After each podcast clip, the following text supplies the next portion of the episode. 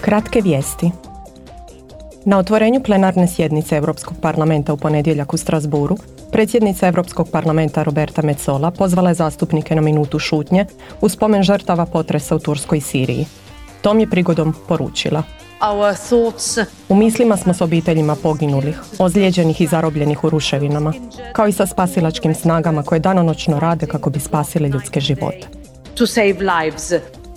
Europa stoji uz narod Turske i Sirije, poručila predsjednica Mecola, dodavši da je aktiviran mehanizam EU-a za civilnu zaštitu te da je pomoć na putu. Jučer je parlament usvojio novi zakon kojim se utvrđuju novi standardi za emisije CO2 za automobile i kombije za 2035. godinu. Riječ je o ključnom koraku naprijed za postizanje cilja klimatske neutralnosti Unije do 2050. Izvršni potpredsjednik Europske komisije, Franz Timmermans, prokomentirao je dogovor postignut sa zemljama EU-a.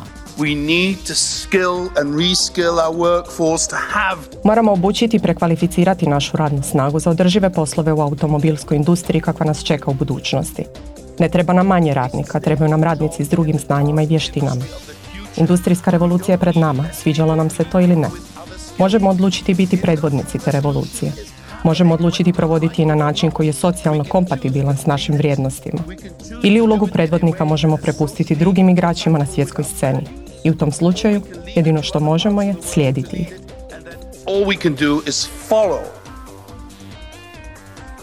Tijekom jučerašnje sjednice zastupnici su raspravljali o kašnjenjima u ratifikaciji Istanbulske konvencije o sprečavanju i suzbijanju nasilja nad ženama, šest godina nakon što je EU potpisao.